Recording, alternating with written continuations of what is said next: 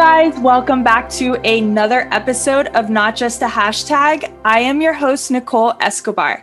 Today, we are doing things a little bit different, and I have a special guest here with us.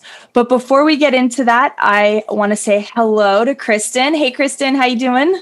Hey, Nicole. Good. Good day. Glad to be here. It's really excited about this one. I'm so happy you're here. I feel like it every time we see each other, it feels like forever, but it's only a couple of weeks. that true. means I love you that much, that I miss you that much. yes, it's true. Ditto.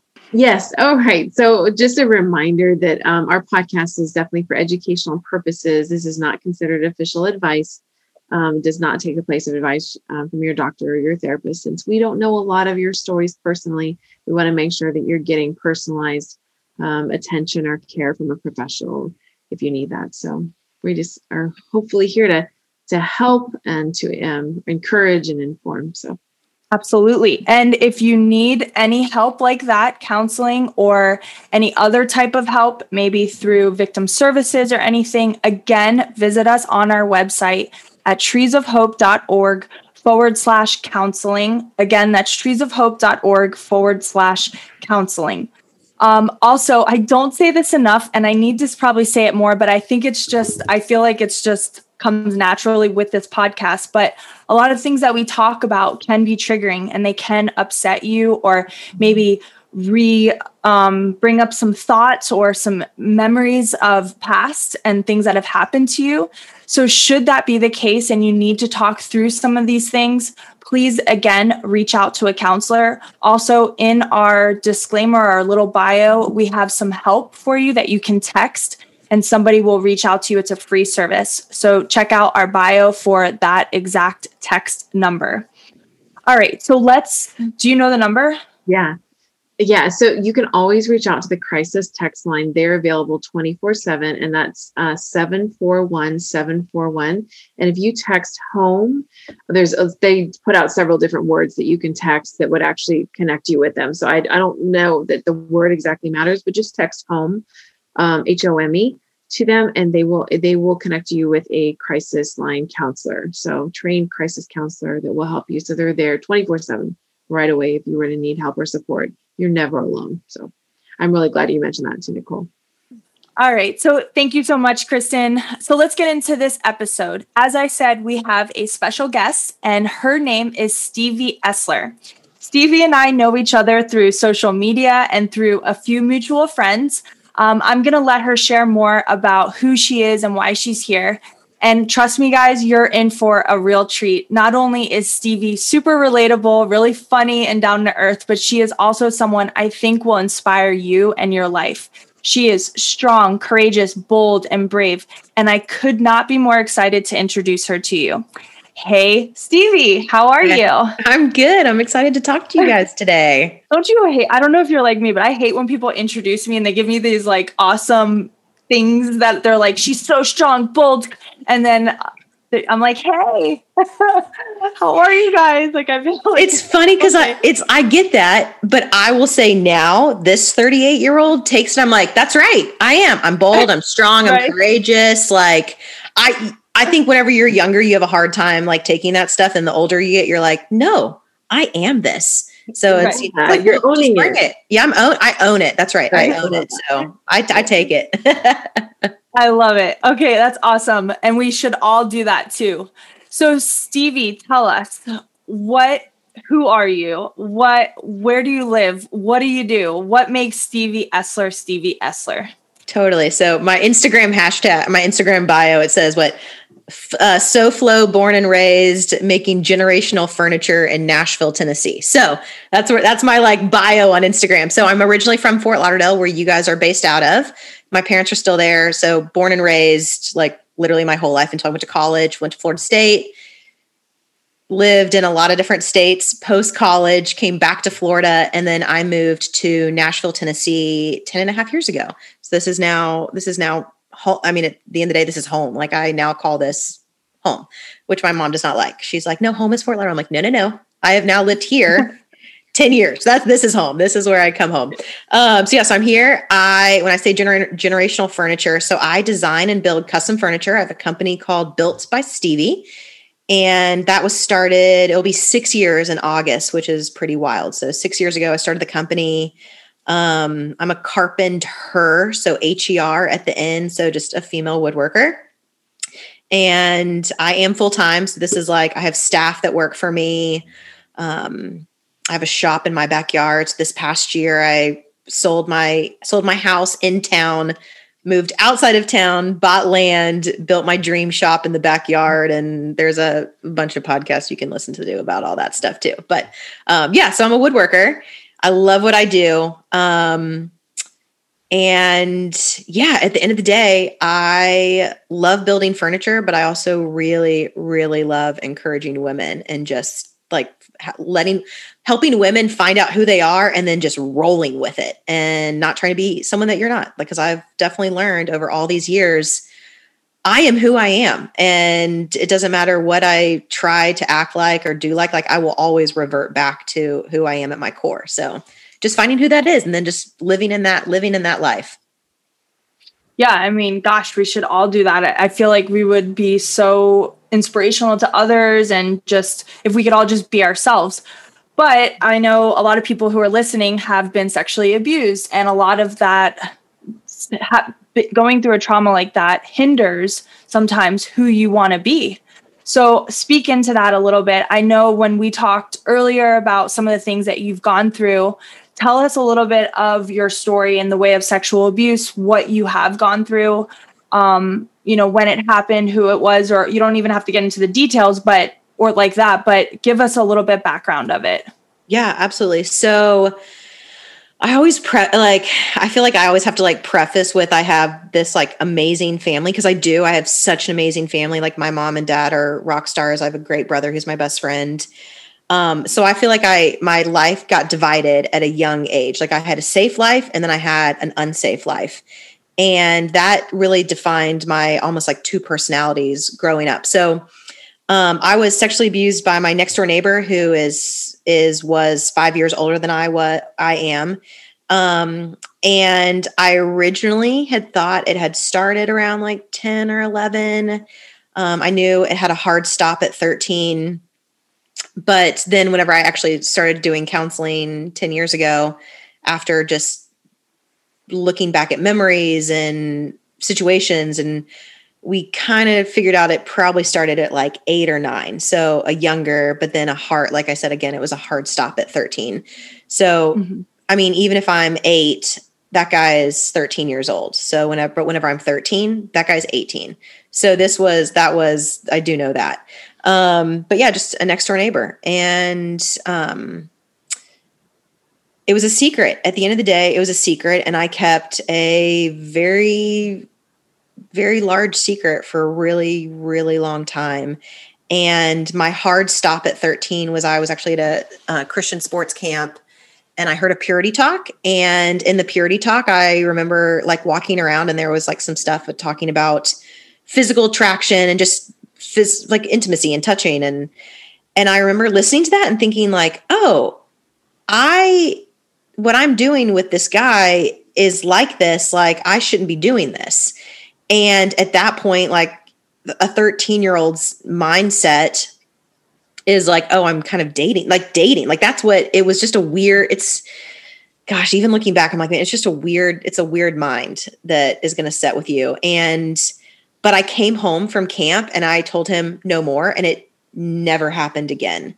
And um, I did a and I did a fair amount of job, like a fair good job of like avoiding and not riding my bike in front of his house. I mean, just things like that. Like I, I avoided at all costs. Um, and then it was a secret until I was 16 years old. And when I was 16, I don't even remember the whole how everything happened, but I told a friend um, and I think it was out of anger too. Like that's I kind of remember that. I was like it was out of anger. It was a fight, and I told a friend.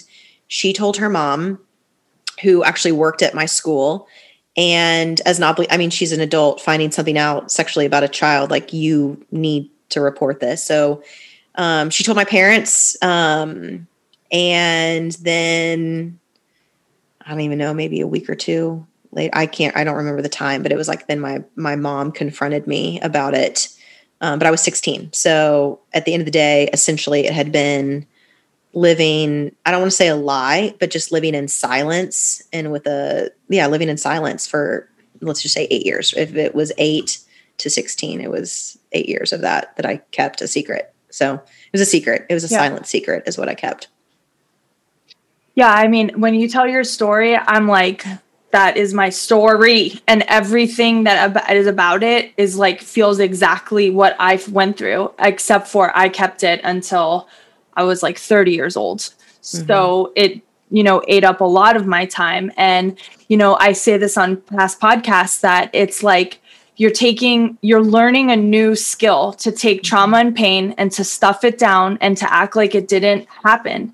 And you're learning to silence your voice and you're learning to or you learn to tell yourself if something bothers you just move on. Just mm-hmm. move on and act like it didn't happen. So we learn these traits how to do things like that and they're not good it's super toxic and if you don't retrain your mind you could take that into all types of relationships that's oh, why it, we desperately it, it, want people to go through healing yeah, it it did. Like it I mean, now looking back at it, like it man, my, and real quick, my counseling journey too has been a very interesting one. So whenever I was 16 and my parents talked to me about, you know, like found out um to no fault of my parents whatsoever, like they did exactly what they were supposed to do. They talked to pastors and a couple other friends, parents who were counselors, and they found at the time we're going so we're now going back gosh uh, we're going back 22 years. So 22 years ago. So this is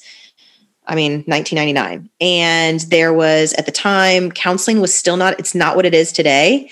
It was just different. People didn't go to counseling and if they did they didn't talk about it and it was just it was a whole different ballgame um, but i went to they found a christian like child sex specialist and it was a guy. Um, and so I went one time. Um, I had memories of going a few times, but my mom was like, "Nope, it was one time." I was just, you know, I'd like divi- I had divided that one hour section into three, like three different like memories, which is so interesting. But I had gotten, I got done with that first, that one and only session with this guy, and he said something super, super wise to my parents, and I am so thankful that my parents heeded his advice, but he said, she's just not ready. Like she is not ready. And she is pushing this so much that we don't want to push her too far. And then it's just, it's gone. And, you know, it's like she might lose herself. She might be a crazy, I mean, I might have turned a, I was a pretty good kid. Like I didn't drink, I didn't smoke. I wasn't, I was a good like I was a good kid and I could have I could have turned a door, you know, turned down a hallway that I shouldn't have been on. So thankfully I wasn't pushed into counseling. He's like whenever she's ready she'll go. So that was my experience at 16. But then also I'm like, oh my gosh, what a cluster because I looking back my memories like I'm a I was a mess. Like there was a lot of yelling. There was a lot of just there was a lot of pent up anger that I'd had mm-hmm. that a secret a secret that had been silenced for so long is now out. And to me, it was the massive, massive pink polka dot elephant that was in the corner of the room in every single room that I was in. So if my family was there, if friends were, it doesn't matter. Like that elephant was in the room. And I did a really good job of like building walls up around this elephant, but still it was in the room and I knew it was there. And so I catered my life for the next whoops for the next 10 years around that um, and then whenever i was actually in grad school i long story short i was it just wasn't it the first couple months were really hard for me and out of that my story became my story became a thing again. And so i'm like telling people about my story. There was some like abuse honestly from like spiritual abuse that happened from the leadership there that even tanked me more and honestly set me back a little bit more.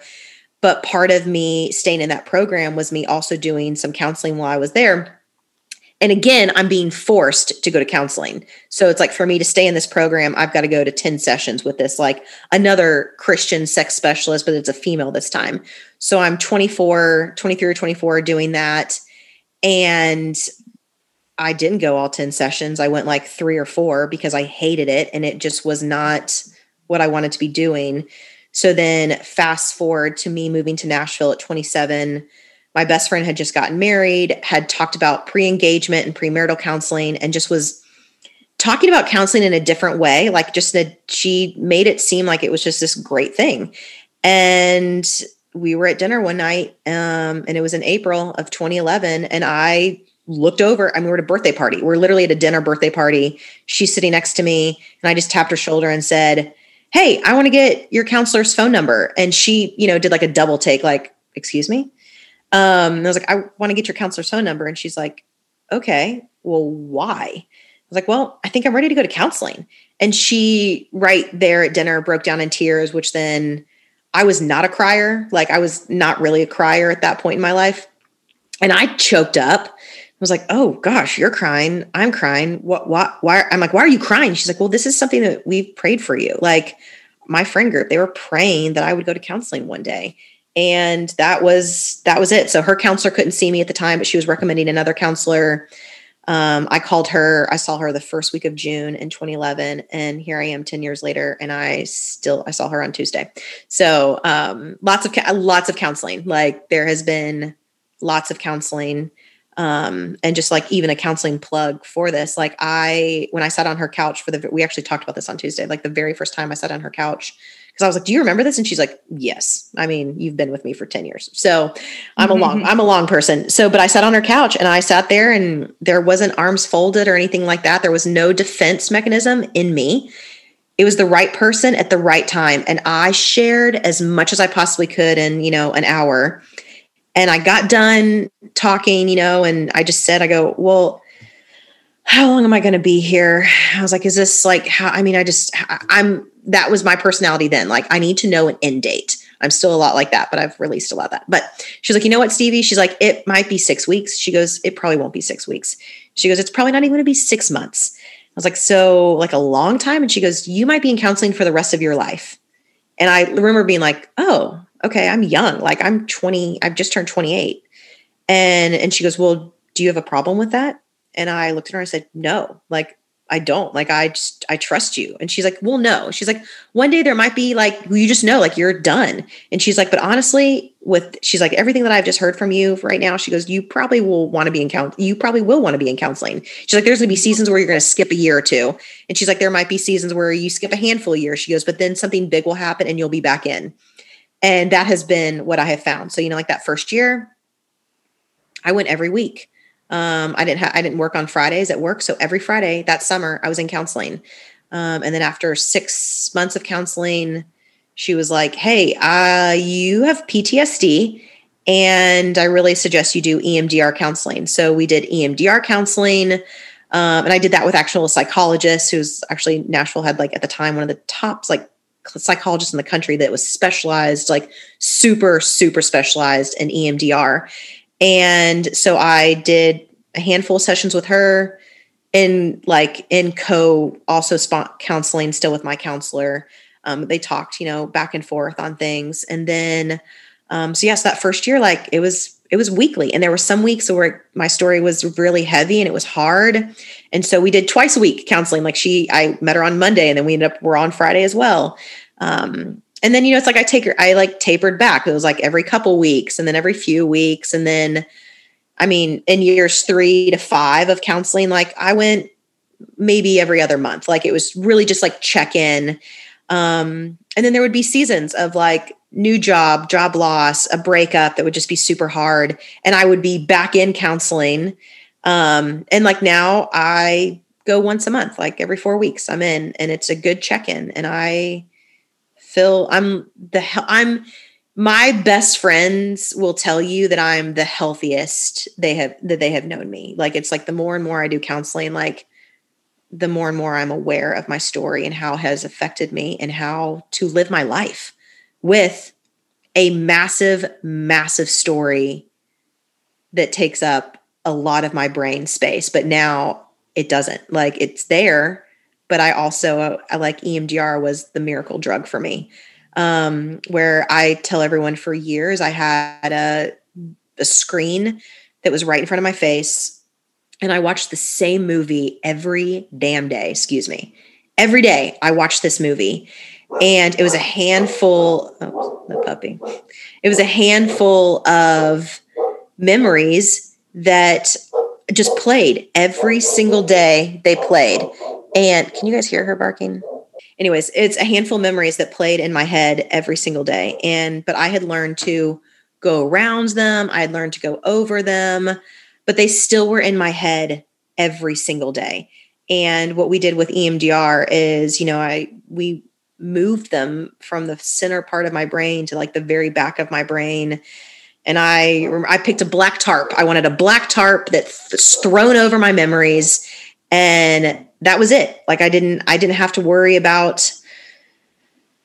Yeah, I didn't have to worry about it anymore. Like I could just I lived I lived life without having without having those memories in my in my frontal brain every single day. And yeah, EMDR is literally a miracle. It was literally a miracle for me. It's awesome. Kristen, so do you have any feedback on that? Yeah, I um oh, just what a beautiful experience in regards to counseling too. Like exactly um, you know, what Stevie was saying. Stevie, I'm just you're so true about that first counselor when what he said in regards to you not being ready yet. I think that's so, so, so, so important that people are um, that we honor where people are at.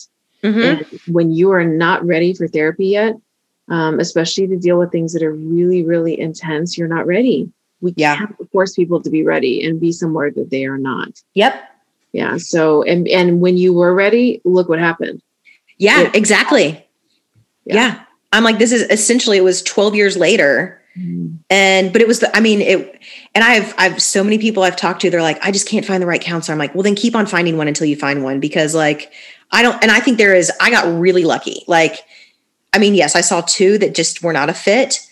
But when I was 28 and I found my current counselor, it was just the right fit at the right time. And, but I also have friends who they've had to go a couple times before they've had to go to a couple different people until they found someone that they felt comfortable with.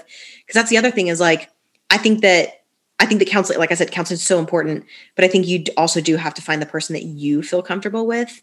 Absolutely. Um, because you are sharing uh, the most like not even the it's not even intimate. It is the most it's the dirtiest, crappiest scum like the worst stuff that you can possibly think of you are sharing with someone and it's got to be the right person. Um you got to feel yeah, you have to feel safe. You have to feel safe and you have to feel comfortable with that person. I was just Yeah, gonna- also, yeah totally agree you're like literally sh- you're like literally showing somebody a side of you because me, I'll break down, start crying over the dumbest stuff where I'm like, whoa, I can't, I don't want anyone to know I'm crying over this. Or mm. I'll get so worked up and fired up over something so like almost ridiculous. And my counselor sees it and she's like, and you, you know, you don't want to show that to everyone. That's not mm-hmm. something you show on Facebook or Instagram, like, whoa, I'm freaking out here. Let's do a live video. Like you're only showing somebody that you trust fully. And that has to be somebody that has proven that they are a good counselor and they're a good fit for you and they show empathy and compassion. And like i my counselor recommended to me when me and my husband went to go get um, uh, couples counseling is try the counselor three times. If they don't if the first time may just be a mistake like a, a an error in communication the second time may be just, you know, you may not be understanding each other. And then the third time, if things are still the same, dip out. Do not mm-hmm. continue going to them because yeah. you don't need to, you don't. Why? It's not, it's only going to make you get, get worse, to be honest. Mm-hmm. But yeah, and I love that you kept at it despite those experiences. I think, Nicole, that was such good advice too from your therapist. You know, um, we, each of us, there's a lot of therapists out there and not everyone's going to love all of us you know speaking as a therapist. Um, you know but i do know um, i know when i'm connecting well with a client you know and um, but even more than more important than me knowing they need to know that. Just yeah. like me wanting help and hope and healing for them i can want that all day long but if, again going back to the if you're not ready you're not ready. We can't force that upon someone you know even if we see all these good um, possibilities for them. And I think when you have experienced sexual abuse um, I think it's also, it is obviously can be so shameful and painful to go there as far as like what has happened that it's, um, your tendency sometimes can be to be in a pattern of um, obviously avoidance of all of that pain and shame. And so I can't going to a counselor and not clicking or not, not connecting correctly can really um, be your excuse to to just continue to push this away, to yep. not have to deal. So there is also that. So as much as I of of course want to honor where people are out, I really want to encourage anyone that's listening that has maybe said, no, I tried it once, now not my thing, didn't like it, didn't feel right. Like, don't give up. Exactly what you guys have already said. You know, yeah. Stevie you've already said, like, don't give up. Keep looking, find that right person that you do connect with, because we will hide if we can. Like 100%. when you have experienced abuse, you know, um, that tends to be a place that you can kind of exist in, which is the hiding, the shame, and so forth. And so you'll use sometimes it's not all the time but sometimes you'll use whatever excuse to continue in the mm-hmm. same place yeah i was an avoider like i was such an avoider if i did not want to be in the situation if i did not want to be in the conversation like i could I'll, i would pivot really well and very few and also it's it's also friendships like a lot of like I would, and people never call, like I had friends that never called me out. Um, I will say my best friend now, she will call that out. I mean, she will straight up be, and she's like, you're avoiding, you're not even talking about what I need, what I've asked you. Um, and so I think, yeah, it's like counselors have to say that. You also need like people in your life that also will call you out on that. Um, cause yeah, it is, it's for me, it was just, but it was straight up avoidance. Um, and I'm really good at rerouting a conversation. And it has now don't get me wrong it's coming really handy in the business world. Right. And whenever i need to like get someone back uh, you know get someone back on track with something. But also i know that that is my mo like that's i am really good at getting off and not wanting to go back so right all our gifts can also be our weaknesses yes yes for sure for sure i feel like so many people can relate to that. I absolutely relate to that. Every every experience that you've had so far, I'm like, "Yep, that's me. That's what I did." So, I'm so grateful that you're sharing this and that, you know, you're sharing your story with our listeners because I mean, we need to I I needed to know I wasn't alone. And the way that I dealt with my life and the way that I went through certain things that I wasn't the only one. Talking to people who haven't been sexually abused they just don't get it. They mm-hmm. don't like we we're ta- you're talking about a secret. They don't get that. They're like i don't what was like i get it that it was a secret but like why didn't you tell anyone? And it's like because you don't get it. That's mm-hmm. why. Yeah. And so tell me you know when speaking about family and friends how did the sexual abuse affect those most intimate relationships in your life like your family specifically because um, I know with me it affected um, pretty much everything. It my parents avoided it uh, when they I I thought that they knew, then I found out they didn't know, and you said that your parents found out at 16. Like obviously, you guys had to go from there. Did your parents continue to talk about it? Did they bring it up? Were they healthy about it, or do they completely avoid it and act like that's just again the elephant in the room that we don't talk about with her?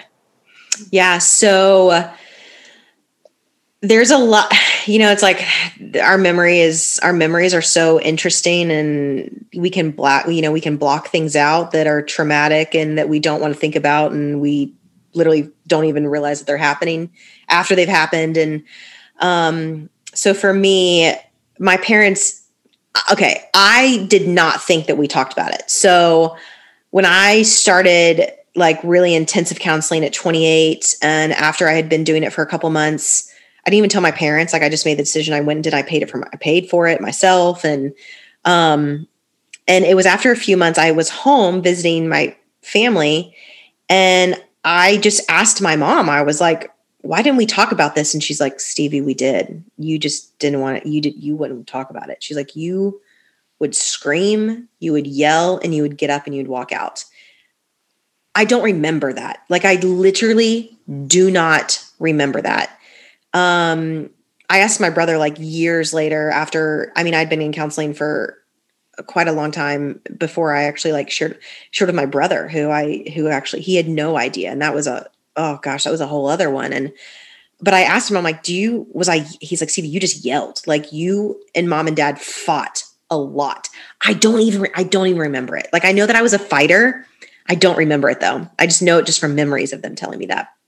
So it was my elephant in the room because I, looking back at looking back at my past, I thought it was the elephant in the room, but that's because I wasn't talking about it. I was the one that was yelling. I was mad. So it was the, it was already it was talked about. It, you know, but they but that was me. Like and they but they stopped. Like not that they stopped per se, but they let me have my space and they let me go back like essentially be a normal 16 17 18 year old until i went to college and so that's you know so i know that it was like super traumatic and very crazy during like right after they found out and after we did counsel after i did the counseling session and there all you know for a few months after that. And then i think i went to camp that summer and it was not that it just went away but i came back and it wasn't talked about. Like it was on my and that was on my terms. But i just i didn't remember that until i was 28 and they had to remind me of it. So, but it, it, it, man, I, one day when I write a book, it will be, I will have to, I will for sure write about this, but I was not a good friend. Like I wasn't a good, I just, I wasn't, I hung out with guys. I really didn't hang out with that many girls in high school. Like I had friends that were girls, but I wasn't with them all the time. Like I hung out more with my guy friends than I did with my girlfriends. And they were easy. The guys were easy. There wasn't drama. There was just guys. And we went and watched movies and we went fishing and hung out. So it was just it was it was chill. It was very chill. And that is what I needed. Honestly, that's what I needed. Um but I in a social situation in high school and in college I liked to be the center of attention. Um, but then it was like too much. Like I was very, I was too much, like very too much. Um, so very like I'd find codependent at the end of the day. Like it was find a friend, latch onto a friend, find a friend, latch onto a friend, and essentially overwhelm them. I think there was a lot of like me overwhelming people mm-hmm. because it was so I just I needed something to attach to. And yeah, so very like healthy, but also so unhealthy relationships in high school and college and even like post college like whenever i my now best friend like i met her in grad school and even that first year like i was floundering like i was really floundering and um and all of my friendships were honestly that way and i say that's like i have bc before before counseling life and like my bc life i was floundering and i was trying to figure out who i was how i how sexual abuse like fit into my story and how it affected my story moving forward. Um, and so yeah, lots of floundering, lots of floundering and fig- just figuring out who who I was. And then when I started going to counseling, that's whenever I saw like friendships actually pivot. And I found who was really like who were good friends in my life that would probably be in my life for the rest of my life, and who was also going to call me out on stuff. And um, yeah, so it's like help like a healthy like healthy like after like post counseling life has been a healthy life and like i said now like i'm i'm healthier now than i was 10 years ago and i will i know i will continue being healthy you know that's not to say that i don't have mistakes and crap that seeps in and memories every now and then will hit me and but at the same time like i am not man i'm not beat up and bruised anymore and I think that's a huge thing. And I don't live my life that way anymore. And not that I was living my life that way on purpose. It just, it would happen. Like, I think, I bet if I go back, I bet 80% of the time I was great. Like, I was living my best self. But then something would seep in, something would creep in, and I would tank. Um, but that 20% would tank me even further. Like it would feel like it was a reverse, like it was an 80% tank life and only 20% living your life in those moments. Um, where now looking back, I'm like, okay, there's a bad day and I, or a bad hour and I'm done. And maybe it's a couple days that I'm like, I struggle with anxiety and depression. And that was something that I did not even know I did until counseling. Honestly, it was. And I, again, I just, I trust my counselor. She's been a huge, huge um, voice in my life, especially for the, last, for the last 10 years. But it was right whenever I started doing EMDR, she said, she was like, hey, listen, you have PTSD. Also, you struggle with depression. And I remember thinking, like, no, I don't. Like, I know what people look like who struggle with depression. And I'm not walking around with a cloud over my head all the time. Like, I'm fun and exciting and I don't have depression. And, you know, it's like the Lord has things that He will put in your life and people who you put in your life and words that are said at a certain time that just impact your life the right the right moment. And she said, she was like, listen, I could not have said that to you six months ago, but now you will receive it. And, you know, and that's when she was like, you know what, I think you probably should talk to your general practitioner about getting on some meds. And so it took me then a handful of months to tell my general practitioner that, like, hey, can you prescribe me some meds? And I remember even sitting in that office with him, and he was like, well, why? and I like kind of breezed around, but I didn't really. I mean, I was just like, "Oh, I'm depressed," and you know, I I did not t- talk about my sexual abuse at all. And he straight up said he was like, "Well, I think if we just change your diet around a little bit, I think like you'll feel better and working out and and whatnot." And it was at that it was another like light bulb moment went off, and I was like, "I'm not being honest with him." Like, mm-hmm. I have learned how to be honest with doctors. Like I've I've learned how to be honest with my counselor. Like this is I need to be honest. And I started crying in his office and I said, "Here's the deal. I was sexually abused as a kid and I didn't realize how much it affected my life right now. It's, it's has been affecting my life." And I was like, "It's it's brutal." And he right then, I mean, it was a it was a flip of a switch, finger switch. Like he was like, "Okay, let's put you on something. Thank you for sharing with me. And so it's like, you know, it's like you can't go to the doctor and say, Hey, I have this bruise. And they're like, Well, how'd you get the bruise? And you're like, I don't know, it's just there. Well, sometimes that is the case, but it's like, well, actually, it's not just a bruise, it's a broken arm because I fell off my ladder and I'm, you know, like you have to give the backstory because they can't treat you without the backstory. And, you know, it's like I had learned that in counseling, but now I'm learning that in my life and and what it made me realize too was that i am a really good secret keeper and mm. i can keep secrets like the best of them especially when it's about myself and i don't have to tell anything that i don't want to and but at the same time i'm not going to be treated the way that i need to be treated and get the help that i need to get help that i need help in if i'm not actually talking about what's going on so that's whenever that was like another like light bulb moment. Like, okay, okay, I actually need to be honest with all of my doctors from now on. Like, I can't just go and say, no, I've never done this, I've never done that, and expect to be given a perfect, like a, a great physical if I cannot tell them what's actually going on. So that was a huge thing. So I went on antidepressants um, for is off and on for seven years. Like I was on for like three or four years, and I'm also stubborn as heck still. So I like pull myself off because I was doing really good. So I just cold turkey it. And yeah, exactly. I saw those eyes, Kristen. yeah, my counselor was like, "Oh my gosh, you did it again, didn't you?" I'm like, "I did." Like I would just, call, I was on such a low dosage, and so I was like, I just, I would cold turkey it, and I'd be off for like five to ten months, and then something would happen, and it's like, okay, I got to go back on and that was kind of my like mo for the last three years of being on that antidepressant. And then i will say something that i think is so important now is my counselor also was like hey because i was off again but i was like i think i need to be back on. And um, she was like you know what? I want you to go see a geno specialist like a genetic specialist that does genetic testing and then make sure that you're taking the right meds. And that was a whole other awakening moment. So i go and see a genetic like a, gen- a genetic doctor we do the genetic testing you know a couple weeks later she brings me back in. Also i tell her everything. Like i'm also like i'm not holding back at this moment. Mm-hmm. like she knows how many beers i drink. Like i mean she knows everything like everything. So now that she knows all that info she can put that info into the computer with my genetics. You know it pulls up like hey the meds that you were taking for the last seven years are ones that literally do not even work in your body. So i was taking like an ssri but i needed an ss IR and NRI. Yes. So so we switched up that.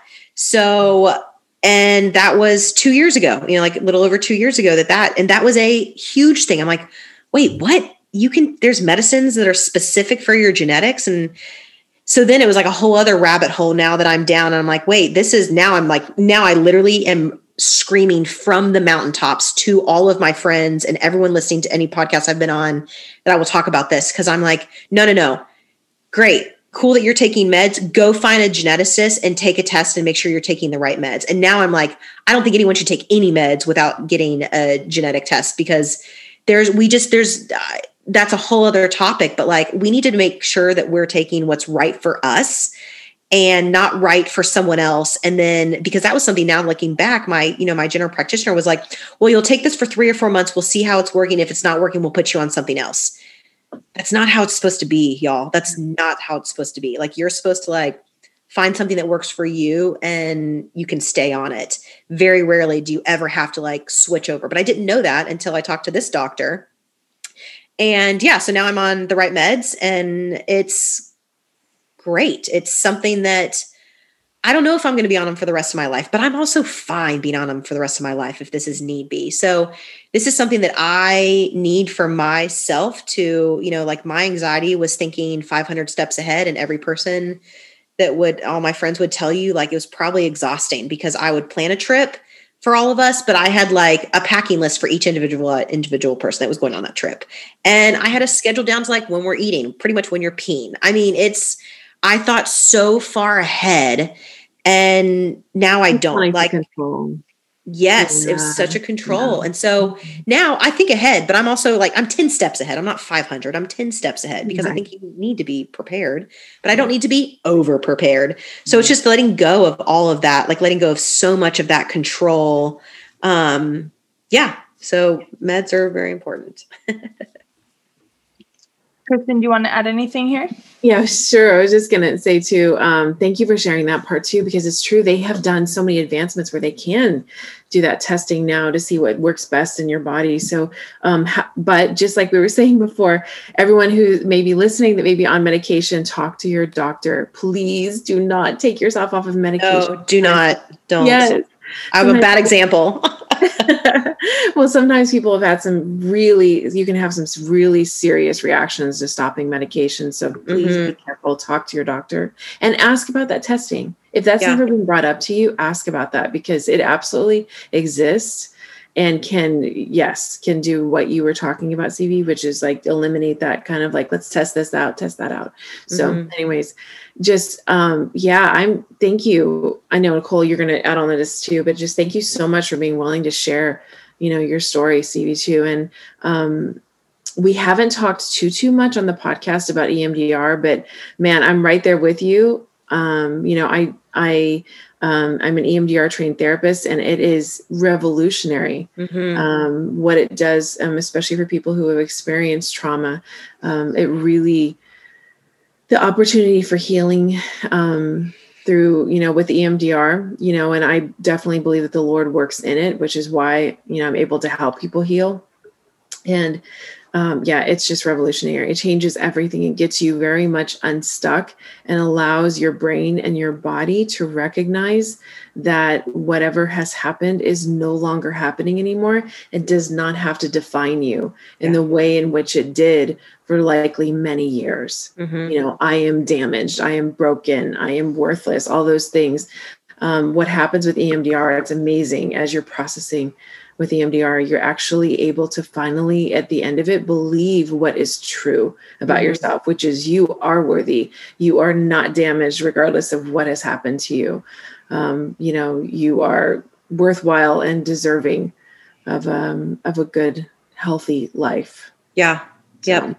It's beautiful. Yeah, it is. Yeah, counseling paired with EMDR, paired with meds, like it's a it's a tra- it's a train you want to be on. Like it's especially as a sexual abuse survivor. Mm-hmm. Like this, it, yeah, it's something that it's important. It's really important, and and I think that's something too. It's like it doesn't matter where you are on your where you are on like your journey with acknowledging that this has happened to you or I mean, it could be fresh, like it could be fresh, and but also could be years later. I mean, Nicole, like you said, you're in your 30s. Like I have a I have a friend. I shared my story a few years ago, and it triggered something in her head, and it was something that she had not talked about in literally 40 years, and now she's in counseling, and so it's like it doesn't matter where you are on your journey of this, like. But one, it's like once you find out where you are, now it's like time to, to me. I'm like, okay, it's like it's time. It's time to like figure out do you want to get on this train or do you want to get off? And my advice clearly is get on the train. Like get on the train because it's gonna help you out. Like it's gonna take you, you know, you're gonna get on that train. You're getting on that train is gonna get you a lot faster from Fort Lauderdale to Nashville than by just walking and trying to figure it out. Um, so yeah, it's just it's it's counseling is so, so important. And I funny because people are like, oh, you say that all, all the time. I'm like, no, because it is. Like it's mm-hmm. that important. And I'm one of those people too I'm not going to talk about something unless it's actually like beneficial. And I'm going to talk from experience too. I'm not going to tell you to like go do something unless I've pretty much done it. So that's why I tell people no, I'm like, no, counseling, this is a must. Like this is it. and I don't even, it's not just for like sexual abuse victims. It is you or survivors, whatever, you, whatever verbiage you want to use. Like it is for everyone. I'm like, if you want to be a healthy individual, go find a counselor. Um, because I, yeah, I am, I'm a huge, huge promote it for counseling. Yeah. All everyone, every single person needs to be in it at some point in time in their life. mm. so. No, that's great feedback. And I totally agree. Um, so, Kristen, I actually wanted to ask you um, I have a friend who is doing EMDR, and it's actually bringing up a lot of negative things in their life, and it's not doing what it did for me and what I know it has done for other people. And me and my other girlfriend were talking and saying like we we wish that her psychiatrist or mental health counselor would stop because it's it's bringing her down a path where it's revealing so much that she's not ready for. Has that ever happened? And what what does somebody like what do you do if that happens yeah, um, uh, EMDR can, uh, when you're going through that process, it can absolutely bring up a lot of things. Um, uh, and what I mean by that is you're stirring the pot basically. Mm. A lot of times the pot has just been sitting there, but now we are stirring it and things are coming up that you maybe haven't thought about in a long time. So I think something that's so important is um, anyone who is considering EMDR therapy or is in the process of it is just that communication with your therapist about how it's going, what's going on between sessions. And normally we're going to be checking in a lot on those things when we're going through that with someone to make sure they are doing okay. And we also want to make sure we we uh, we as therapists are also make sure the timing is right um, to go through EMDR with someone because um, not everyone's ready. They may be ready for therapy, but EMDR therapy is a more intensive type of therapy. And so not everyone is ready for that. Like I tell some people, if they are at their wits' end as far as stress level goes, um, and, and everyone is different. So I, I, can't even say this is like a blanket statement, but um, timing is important. If if someone is super super stressed and they have no margin in their lives, EMDR may not this may not be the best time for that. They have to have a level of margin to be able to decompress from it because it's intense and everyone's experience of it is different. I have people that have processed significant traumas in one session and i have other people who have processed significant traumas in like uh, spread out over 15 20 sessions. Mm-hmm. so every person's experience is different. So it's not cookie cutter at all um, but i just think that communication with your therapist is so important about how you're doing in between sessions how it's affecting you um, you know how you're doing at the end of the session and saying going back to what Stevie said saying what you need. You know i need this like as opposed to like just limiting what you're telling your therapist like you have to say to um, make them happy about how the process is going you are not there to do anything for your therapist. They're there to do you know to mm-hmm. help you in your journey. So you have to communicate everything that's going on because if you don't they may not know and be able to help you best. So if you're having nightmares in between sessions and if you're you know really really you know stressed out and feel like you're on edge all the time going through any sort of therapy your therapist needs to know that so that they can help you. And you can say i need more help. I need more coping tools or whatever it is um, that's what we're there for. But if someone doesn't tell me that mm-hmm. i try my best to ask as many questions as i can to really have a good read on where someone is at. But i need you know i also need a person to be at their a client to be willing to say this is really rough for me or it doesn't feel like the right time. You know that's very very important feedback. So hopefully that helps.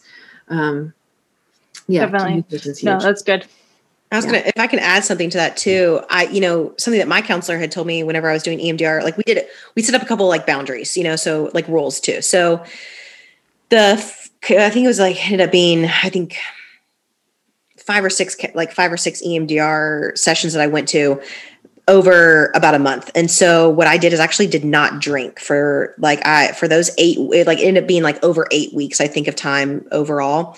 So for those 8 weeks like not that alcohol was a um a drug for me to numb but just it, it could it could turn into that because we were diving so deep. And so my counselor was like, "Hey, do you think for the next like eight weeks until we get or until we get done with this, like maybe you just don't drink at night? And I'm like, okay, done. So I didn't do I didn't drink. Like it wasn't I wasn't numbing myself at night because uh, so much I mean so much stuff does come up during counseling and especially in EMDR that like you really have to do pr- protect yourself on that. And then also what I did is I also had safe people. So yep. I had a couple friends who I also had to learn that I couldn't not tell them things because I didn't think they were ready to hear them. I needed to be able to share and they needed to be the friends that said, "Hey, you know what? What you're sharing right now is just too much for me. And I needed to be able to hear that mm-hmm. and like know that. And so, and I had that conversation with a couple of my friends, like, can I share with you? And they're like, yeah. And then I told them, I go, and you just have to tell me if I'm sharing too much. And they're like, okay. And I will say, I've none of my friends have actually ever said I've shared too much. And I've shared some like counseling, like stuff that I'm like diving in with counseling. My best friend knows. Um, but I was able to get out of EMDR counseling and go, like go we did chill things. It was in the summer. And so it's like we went shopping or we go lay out by the pool. So it was something i would leave a very intense hour and then i would go and like decompress and not go back to work or not have to think that i had to get a bunch of crap done. I was able to actually step back let it marinate rest and mm-hmm. then go forward. Because i think sometimes we get so busy and we want to st- especially whenever we're dealing with trauma we want to like get we want to get healed faster we want to do everything faster. And then what happens is like you put you cram it you cram it all in and then it, you're going to combust later. So just giving your your giving yourself space to rest to heal and to decompress. Yeah for sure. Totally agree with you on all that that too the timing of all that. Yeah yeah.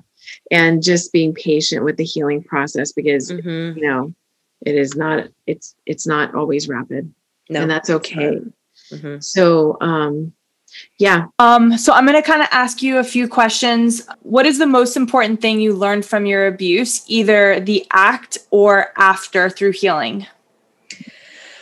Who I would say the healing process has been what I've taken away the most. And just, and I think also from that, who I am, like who I am in all of this. And I don't want to, I don't want to say that I lost myself, but I think I kind of did for a little bit. And I just didn't, I didn't know who, I just didn't know who I was. I didn't know who I was because I functioned in, like I said earlier, like two separate worlds. I functioned in a safe world with my mom and dad and my brother inside my, excuse me, inside my house. Like I felt safe.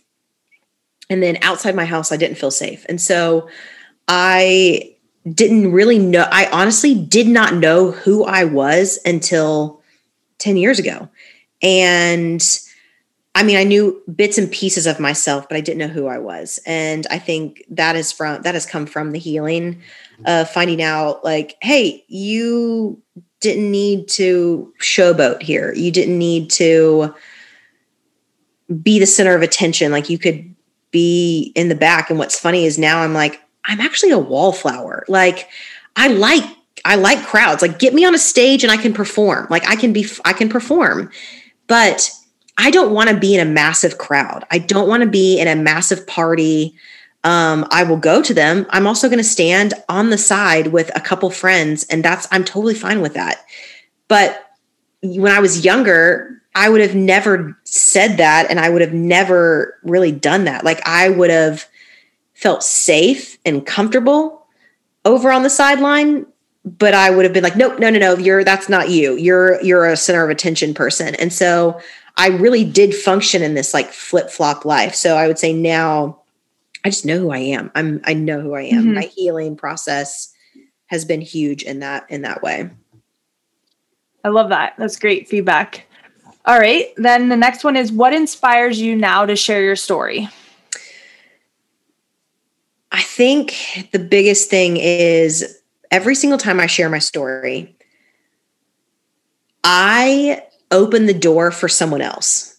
And so, and what I mean by that is I will share something that I'm not ashamed of. I'm not, this does not, my sexual abuse does not define who Stevie Essler is. Yes, it has made an impact on my life and it has changed how I view certain things, but it is not it's not me. Like I don't walk around with a sticker that says I'm a sexual abuse survivor. Like I'm a victim of sexual abuse. Like I don't wear that sticker. It is just it's a part, you know, it's like it's there. It's like whenever you have your your clothes, your clothes tag and it has all the things that are made like that are you're made of. You know, it's like there's a lot of things and a lot of fabrics. And so it's like I am a multi layered fabric. And yes, that's in my fabric, but it's not what is on me all the time. And so it's not, you know, it's not my shirt does not is not that all it's not only that. Like it's a hundred other things that make me that make up for me. So yeah, so I think that's just that's that's the biggest thing. That's the biggest thing is like whenever I share, I let other women and men know that it's okay to have this as a part of their story, a part of their past. It's okay. It's not horrible. It's not going to ruin you. And I think now it's like, I don't want to say it's like a high, but whenever I do share and I hear other women and men tell me, like, wow, I didn't realize that I could like really talk about this. And this was always a, in a, in one of the biggest things people are like, it's a secret that this, this was a secret in my life. I didn't want to talk about this. I was ashamed. And I don't want people to feel that way. And I don't feel that way. And so I want people to feel the freedom that I have. Um, I think that's my biggest thing is I just, I want people to experience and feel freedom and walk in that and not be held back by something that is hurtful and it hurts.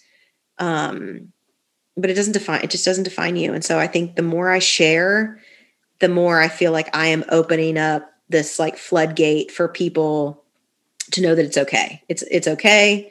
We're going to keep on pushing forward. We're going to be healthy. We're going to learn how to be healthy, and we're going to move forward.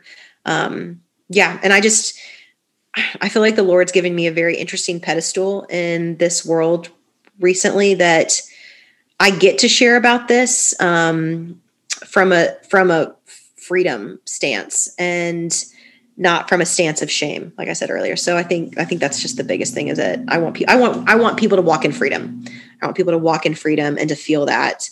Um, yeah.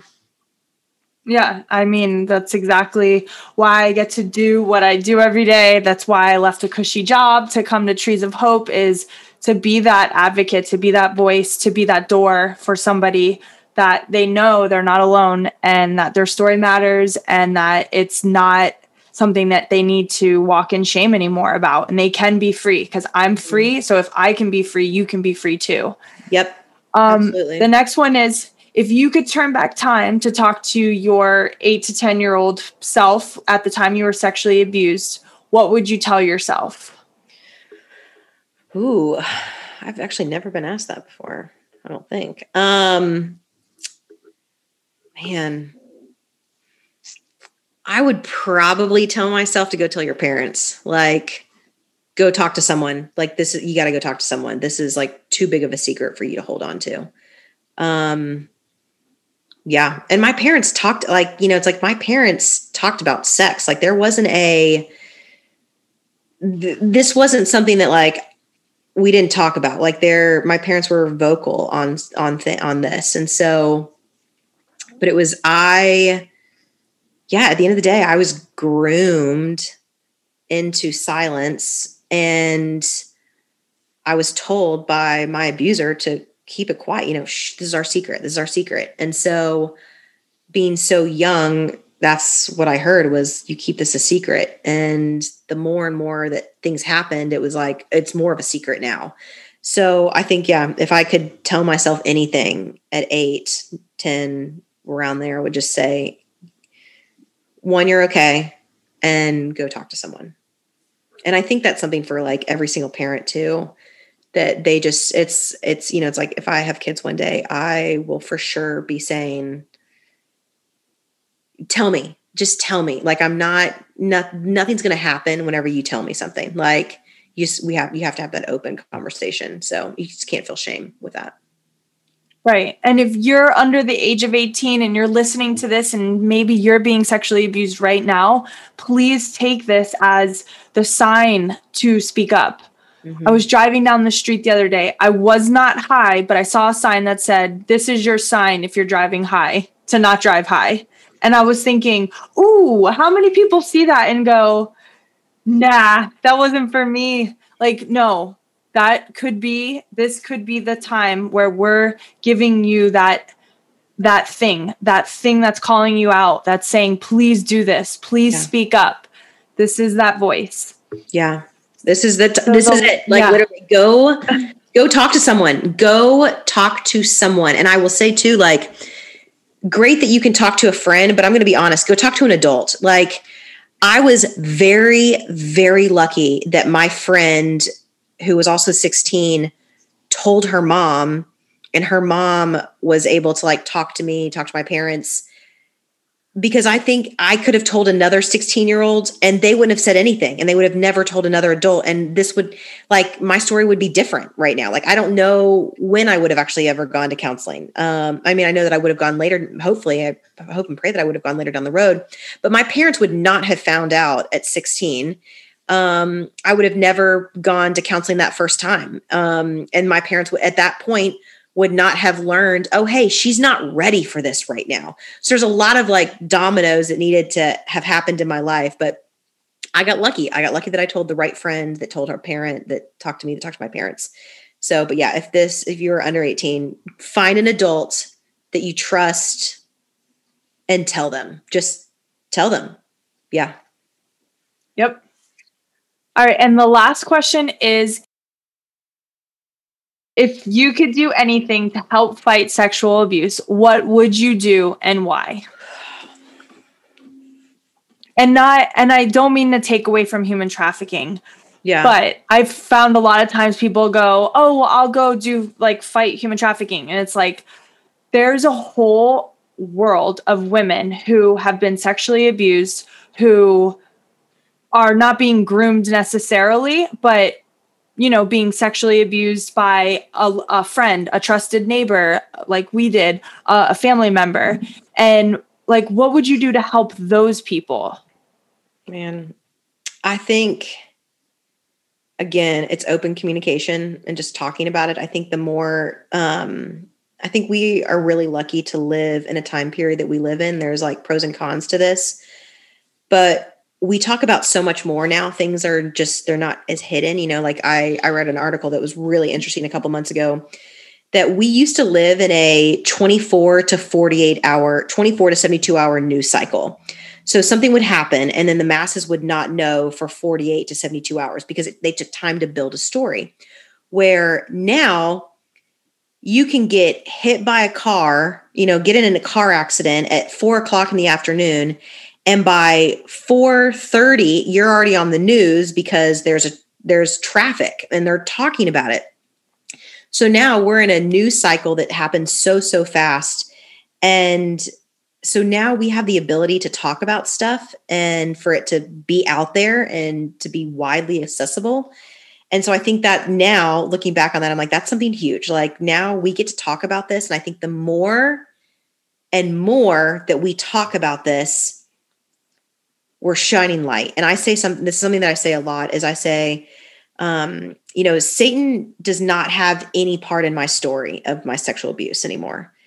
It was darkness and Satan loves to live in the dark, but I, God does not live in the dark. God lives in the light and I refuse to live in the dark. I, ref, I want to live in the light. And so the more I share my story, the more light I share on my story. And I don't give Satan any room to stand in my story of sexual abuse because there is not darkness there. Because I have chosen to not let that be a dark area in my life. Yes, it's a hurtful, it's hard, it sucks. There are times whenever I will weep about what happened to me because I will a memory will flash back in, but I refuse to let that be darkness and I will bring that into the light. And so I think now moving forward, I think it's talking a lot about it. So it's like a podcast like y'all's. Um, I can talk about it from my Instagram, my platform. I can talk about it and I want to talk about it. And I want to keep this conversation open, that it's not a closed conversation. We don't just stop talking about it because my abuse is over. It's been over for 22 years. Like this is longer than that. I'm like, I don't even know, 20, I'm 30, 25 years. So for 25 years, it has, I have not been sexually abused, but it is a piece of my story. But the more I can talk about this, the more I can be open about this, the more light, again, light shines in. So that's where I want, like, that's where I want to use my platform. I want to use my voice to talk about it. And if I've got to be on a podcast every single week talking about it, then that's great because I'm gonna there's gonna there's people that listen to y'all's podcast and other podcasts um, you know, like writing a book one day, like I will write about this in a book. And so random people will pick up my book and they will read a section of my book that's going to talk about sexual abuse. And they might not have been abused, but they might have had a sister or a sibling or a cousin or a best friend. And so, and that's the other thing. It's like, you know, statistically, I think we're we're at one out of three. I think it's is mm-hmm. it one out of three one girls three. are girls are sexually abused by the time they're 18 I mean, that's a staggering, that's a crazy, that is a crazy number. I mean, that is a crazy, crazy number when you think about that. And so I just, I, I want to give a light, I want to give a light and a voice to this topic because it really affects, it affects so many, so many more women and men. And I don't, I refuse to be hush about it. I refuse to say that this is something that we don't talk about, that it's like, you know, it's like back in the day, they said you didn't talk about politics, sex, and church or something like that. And it's like, no, talk about all of this. Like, I don't think there should be any area that we do not talk about in our lives because that is where Satan festers. That's where he lives, is in that darkness. And so, again, shining light into that. And yeah, so it's a, if it's me being on a platform and getting to talk about it, and being open about it and talking going to a women's conference and talking about like that's that's fine being in a small group i mean sitting out outside in my backyard i've got an awesome 10 foot circumference bonfire i have had great conversations around that bonfire and so it's just being open and talking about it um, and not being ashamed Yep, amen to that. Everywhere I go, I've made it my life's purpose as an uncomfortable as it could feel in the beginning but when I started a new Bible study, at the Bible study, I stood up, I said what I did. I went into what I, you know, I have I'm I run a nonprofit that deals with victims who've been sexually abused. I was a victim of sexual abuse. I I mean, Raf, my husband, he was like first shocked when I did it. And then I'm like, I'm this is my story. It's I can't erase it. It's a part yeah. of who I am. And it's a part of my work too. So it does kind of fit in a little bit better. But at the same time, every time I talk about it, there is someone in the room who comes and talks to me after who mm-hmm. says, Thank you so much for sharing. I was sexually abused. I I like I I've shared I think on here before that I started law school recently and I had to do a presentation basically of who I am and why I started law school and I think I told you this Stevie that I did it based on the new sex ed curriculum that's mm-hmm. hitting the schools and um, I led into that by stating that who I've been sexually abused, and it's offensive to somebody like me who's been sexually abused. And I sh- and we should not be exposing our kids, especially at kindergarten, mm-hmm. to fist pumping, anal sex, all these different genders. Like this is insanity. That this yeah. is sexual. This is a non-contact form of sexual abuse by yeah. having these conversations with these kids. So, um, I I said that in and then I said that I had been sexually abused. Literally every single student that is in my class commented saying that they had been sexually abused as well. I was in shock. I was like, yeah. "Holy smokes, what the hell did I just start here?" Yeah. And but you know what? every person was like, thank you for saying that. Like, thank Mhm. you for opening with that. And I'm like, every, and I'm thinking where, you know, we just, we just entered into a whole new level of like vulnerability with each Yeah. other. Like, we Yep. didn't even know each other before this. And now we know each other. Yeah, absolutely. I the same the same thing every every single time I have shared, and we're going back to like, I mean, I shared about it before I went to counseling. Um, I'm glad there's no recordings of me out there, just because the, as I'm just in such a different place, like such a different healthy place. Oh, I know. Yeah. Um, but looking back, even then, me sharing every every single time I shared, there was someone that was in that group that I had shared with that was like, wait, this is my story too. And I've some a lot of them were like, I've never told anyone, or it's like only my parents know. I mean, only a sibling knows. It's just every single time. And I mean, now because I have a platform, whenever I do share, my numbers are insane. I mean, it's it's the amount of DMs that I will get whenever I share something like this. It's it's almost like it's almost too much. Like honestly, like you're like whoa, whoa, like your class. I'm like, wait, what? Oh my gosh, wow. But I will say, I will read every single one of those DMs, every single one of those emails. I will read because someone needs to read it. And then I'm also, but then my number one, my number one response is, Are you in counseling? And a lot of their times are like, No. And I'm like, Go to counseling. You've got to find a counselor. You've got to find someone you trust. You've got to find a counselor. I'm like, Friends are great. You've got to have a counselor. You've got to have that outside source who, as Kristen said, like you, they're there for you. You're not there for them. You're they're there for Right. you. And yeah, so I, I think that is that is something that's like we've got to talk about it. We've got to talk about it. We've got to open it up. And I am so thankful. I'm so thankful that I actually have a story that I am able to connect with more people than I would have ever connected with, honestly, at the end of the day. And you know, I've people are, you know, I've I've made this comment before and I'm like, I not that I'm like, oh Lord, thank you so much for ha- letting me be abused. That's not what I'm saying. I'm more saying like, no, this has happened. The Lord did have this in my life for a purpose. And if my purpose is to talk about it from the and scream about it from the mountaintops, then that's my this is why this is why this happened in my life. This is why it happened. I am a conqueror and I am still healing, but I also have seen the road of healing and I'm on the other side of it and I can now use my voice to talk to the masses. And I just yeah, I the Lord does not make mistakes and don't get me wrong because there have been it's like a whole other podcast episode we could talk about like I have been mad. Like mad at God. Like mad so mad at God I'm like no church, no opening my Bible. I don't want to talk about God. Like I have been mad at him that he let this happen in my life. And I think that's fine. I think we are, we are allowed to be mad and angry because that is part of the healing process. But now I can look back on my life and be like, okay, you know what? Lord, yes, I am mad that this happened. I'm not mad at you, but I'm mad at it. Ha- I'm mad that we live in a sinful world. I'm mad that like sin is literally everywhere. Like we cannot escape it. And here's the thing too, like here's the thing about sin and Satan. We already know he wants to live in the dark and he will pull believers down. I think God holds belief like I think that Satan will pull believers down harder than he will non-Christians. Because as Christians, we're living for the Lord, we're seeking the Lord, and so we're the person that Satan wants to tear down. He wants to tear us down. He wants to pull us away from the Lord. And non-Christians, that's a hard that's a hard pill to swallow. Like that Satan he doesn't really care about you're already living for him. And so you're living in that darkness and that darkness is his happy place. And so he doesn't need to worry about bringing you further because you're already there.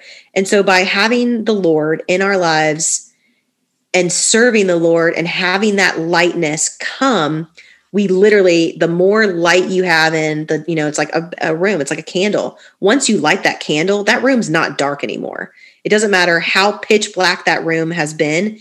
The second you light a candle, you can see everything. And, you know, and the the more you see and the more you adjust to that light, you start seeing everything in that room. Nothing is hidden from that candle. And I think that is where our lives are with the Lord. Like again, Satan does not have a stronghold on my life in this area of my life. Like there, I just I refuse to let him into that darkness. It's not his. It's not his because I don't I won't let darkness in there anymore. It's all light. Preach, that's girl. I love it. It's no, that's that's it right there. I remember hearing you just reminded me of this sermon that I heard from Craig Gross, who run used to run XXX Church, um, XX Church, and he said, "Don't be mad at the world for being dark. Be mad at Christians for not shining bright enough." Absolutely, Ab- absolutely. That is a word. Yep. And and I remember hearing that. It stuck with me. It convicted me. I left there feeling like because I have Jesus, mm-hmm. I should be when a moment of crisis comes, that strong tower. Because mm-hmm. I have Jesus, when people are hopeless around me, I should be the pillar of hope. Because I have Jesus, I should, you know, exude uh you know purpose and and and life and give words of life to people and stop yeah. like focusing so much on why is the world so crappy right now? Mm-hmm. it's like well who cares? Yeah. Work in your community work in your vicinity try to make things around you better. Absolutely. Yeah. It is. I just like i said i i it's literally something that i say all the time. I'm like it is i just refuse i refuse to let satan sit and sit have any room in my story. Like I refuse to have let him have any room in my story. And I really do think that the more I share my story again, like I it's just light. I'm bringing light into a story and yeah, say he has no room. I I just will not let him into that because he sat there for too long. So right. You're taking back control and ground, and I love it. And that's what you know I, I hope that's what trees of hope can be for people who go through our healing study is we are restoring and taking back what was lost mm-hmm. so thank you so much for being here stevie it was such a blessing um, your story is incredible and i truly pray that it inspires people and pushes you to walk through healing. It doesn't matter if you go through a Trees of Hope study or you go through counseling. Get the healing that you deserve, not just mm-hmm. need, but deserve. Absolutely. Um, also, listeners, I just want to thank you so much for joining us each and every month. We could not do these podcasts without you. We do them for you. And uh, if you have been inspired by anything that we're saying here, or you like this podcast, would you please consider sharing it with one of your friends or letting someone on social media know about it? Also, maybe give us a five star. The more you rate and review us and give us, you know, a positive review, the more we are visible and we can help more people. I logged on to Apple Podcasts this morning and I saw a whole hashtag Me Too section. And there's all these podcasts there, and I didn't see ours, and it just was like, why? And the reason is, is because we need more reviews and likes. Those are podcasts that are getting lots of reviews. So please let us know how we're doing. Uh, we love you, and we will see you next time for episode 40. Bye. See ya. Yeah, see you next time. Thanks again for listening. To hear more messages like this one, make sure to subscribe and check out our podcast channel for past episodes. Maybe even consider rating the podcast or share it with one of your friends. It really makes all the difference.